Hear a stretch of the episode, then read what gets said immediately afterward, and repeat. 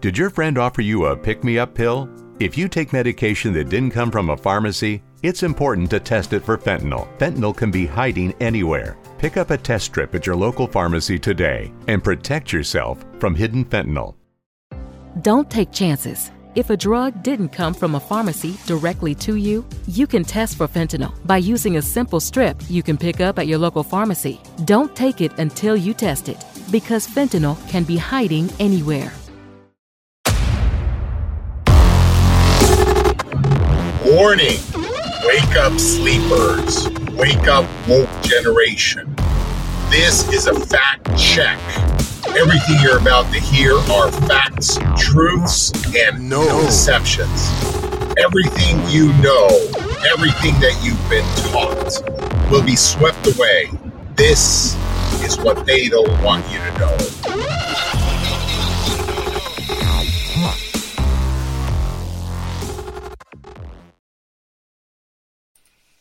Here we are once again in episode four of What They Don't Want You to Know The Common Core, the Education System, uh, featuring my latest book, If It's Broken, Don't Fix It, by a teacher. I've been a teacher in the education system for many years, researching inside the education system, an inside look at our education system by a teacher. I'm on the inside. I'm telling you what they don't want you to know. For several years, I've been researching the education system and have found out the secrets that are provocative and chilling. How the government has taken over our lives from within the classroom. Uh, this is the book that you must read. Let's ask the most important question What is this book about? It's not a quiet book, but it exposes the hypocrisies behind the system's failed attempt on better education, and it explains why the millions of dollars spent are bandage solutions that have attempted to fix gaping wounds while the problem becomes uncontrollable. Like I said, the book exposes the realities of the education system. It doesn't cover up exposing realities that are the hidden secrets of the facts around the corruption that is now the education system. Exposing how the education system sold itself for government funding and how the federal government succeeded in its power grab, taking away the state's right on education. Who did I write this book for? I wrote it for the American public because they have a right to know, but specifically to the millions of frustrated parents that don't know why their problems go unanswered in the bureaucracy. In a system that seems only concerned about its own political agenda. But the book also addresses teachers, educators, and politicians, and it sends a clear message saying that the American public has a right to better education and that the government, the role of government itself, does not have the right to steal that right away from its citizens. God clearly stated by Midwest Book Review. They simply put it this way informed and informative. If it's broken, don't fix it should be considered mandatory reading for parents, teachers, administrators, politicians, and readers concerned with the state of education in America today. The book is centered around education for the sake of learning. In other words, for a child's future with parents and educators in control, not the central government. That is the message. We must send a clear message to the federal government that says we're capable of educating our own children as we see fit. Our states are capable, our towns are capable, our districts are capable, our communities and our states have the right to self-sovereignty and must never be mandated by a system that would set itself as a dominating force. There is still time to stop the mandates. There is still time to stop the regulation system known as the Common Core. And there is still time to realize what has happened in the education system itself. Many people can come together and, and use their voices to unite, but the window of opportunity is closing. And if we shut our eyes and pretend nothing is happening, then our chances to stop this government rape on education will be gone. And there is hope. Hope that you can feel you and I can make a difference. The system itself means to strip away hope, to tell parents there's nothing that can be done for their children except to label them as some disability and place them in another federal funded program that will continue to fail. But there is hope. Have you recently switched to T Mobile Home Internet and are currently suffering from 5G home internet issues? Have you had mobile phone users take priority over your signal? Get Xfinity Internet. With three times more bandwidth, supersonic speeds, and reliable connections you can count on, Xfinity gives you internet that works the way it's supposed to. All you have to do is take the first step. Learn more at xfinity.com slash TMOFax. It's not easy being the one everyone counts on to keep your operation running, no matter the weather or supply chain hiccup. But we get you, Raymond in Buffalo, Maria in Miami, and Jules in Troy. Taking control of everything that's under your control. At Grainger, we're here for you with high quality supplies for every industry, plus real time product availability and access to experts ready to help. Call, clickgrainger.com, or just stop by. Grainger, for the ones who get it done. When it's time for an adventure on the open highway, one quick call to American Family Insurance gets you headed in the right direction. Our travel peace of mind package is there if you encounter a bump in the road. From roadside assistance to rental car coverage, we have you covered. Find a local agent or get a quote at amfam.com. American Family Insurance.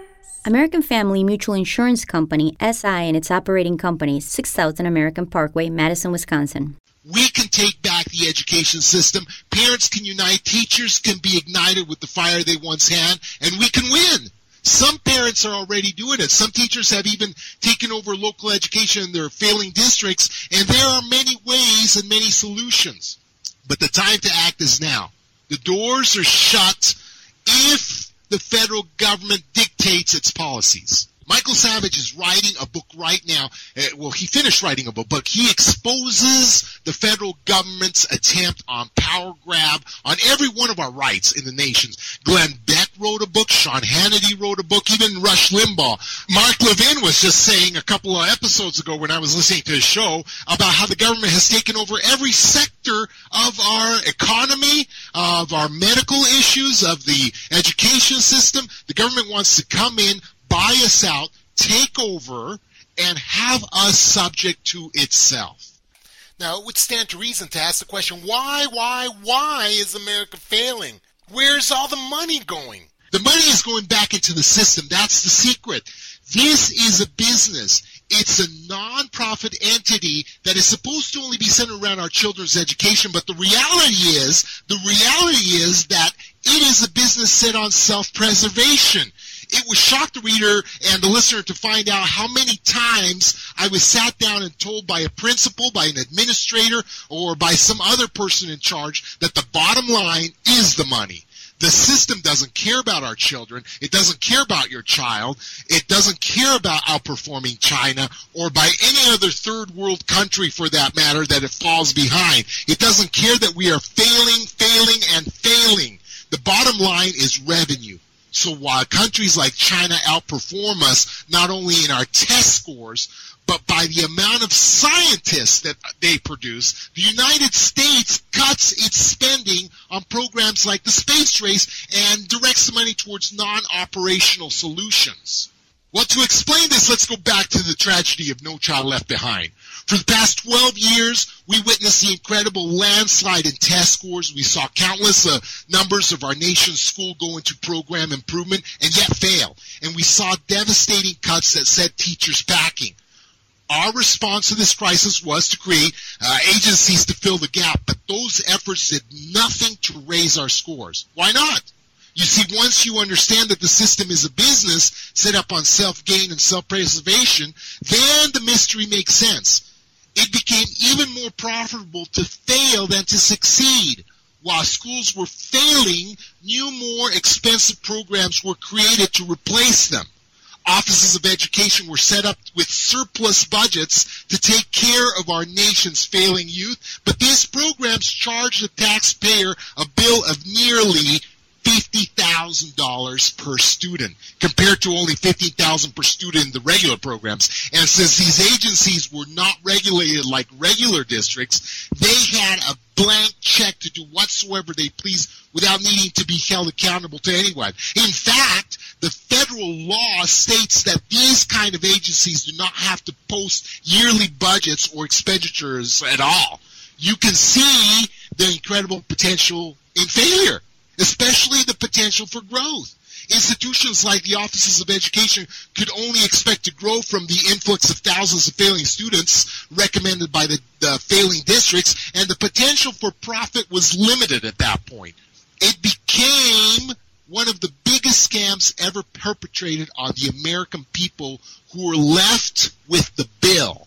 To further illustrate the point, it's this. We are allowing the government to fail to take us from our right to do the job ourselves and continue to pay the bill. Put it this way, if you had a tutor who didn't help your child improve, would you still pay the bill for that tutor? And yet that's exactly what we're doing. Before No Child Left Behind, most funding came from the states. But once No Child Left Behind regulation took effect, districts quickly learned that if they jumped through federal hoops, they could receive more funding. So the focus quickly shifted from learning to learning what is on the test. And districts could receive funding for that.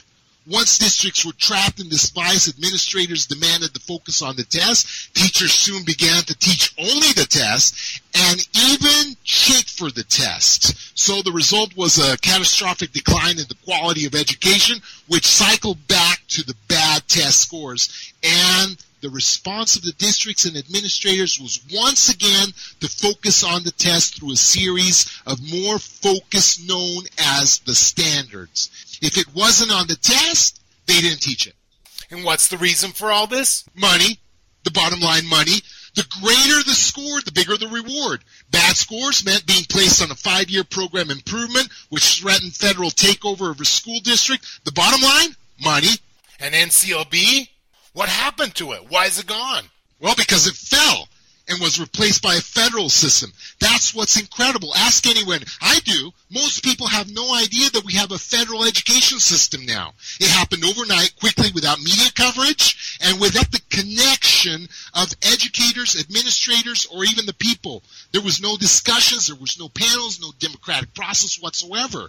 The Senate and House didn't even vote on it. I was, it was as close to an imperialistic takeover as it could be. And if it had been over every aspect of our civil rights, we would have a dictatorship instead of a democracy today. And that's, I think, where we're going. And people like Rush, Beck, and Savage actually have it right. And NCLB? The point is that it was meant to fail. It was a ruse created by those who would take the right to educate away from the states through a series of mandates that were impossible to achieve and through an allure of federal dollars. NCLB was set up to fail and once indeed, conveniently, the federal government came in and basically told the states that they could disobey the federal law by signing the waivers and committing to a plan that was to come later. The plan certainly did, and it was known as the Common Core. And how did Common Core get put in our books? The process is more deceitful than one would expect, but as we know it, the House and the Senate was created to pass laws, not the president. But in order to get around this, the laws that were created in the White House, they were sent directly to the states, and the states were told to write this in directly into their constitutions. So that way they could bypass the Senate and the House, the actual democratic process. Very sneaky. Everybody that wants to learn about what is really happening in our education system should buy this book. Frustrated parents that aren't told what's going on and not what they are trying to sell, but from one that stands from within a teacher like myself, from a teacher who is not afraid to tell the truth, to a parent that really wants to hear the truth. And it will also be available through Barnes and Nobles and big distributors like that. This episode of What They Don't Want You to Know has been brought to you by If It's Broken, Don't Fix It uh, by Sinaway Noriega. It's an inside look at our education system by a teacher what they don't want you know from the inside. The government can feed you all the bull it wants. It can tell you all the lies and manipulate you, manipulating the truth. But you heard it here from the inside. A teacher telling you how it is. Because they don't want you to know. Warning! Wake up, sleepers. Wake up, woke generation. This is a fact check. Everything you're about to hear are facts, truths, and no deceptions. Everything you know, everything that you've been taught, will be swept away. This is what they don't want you to know.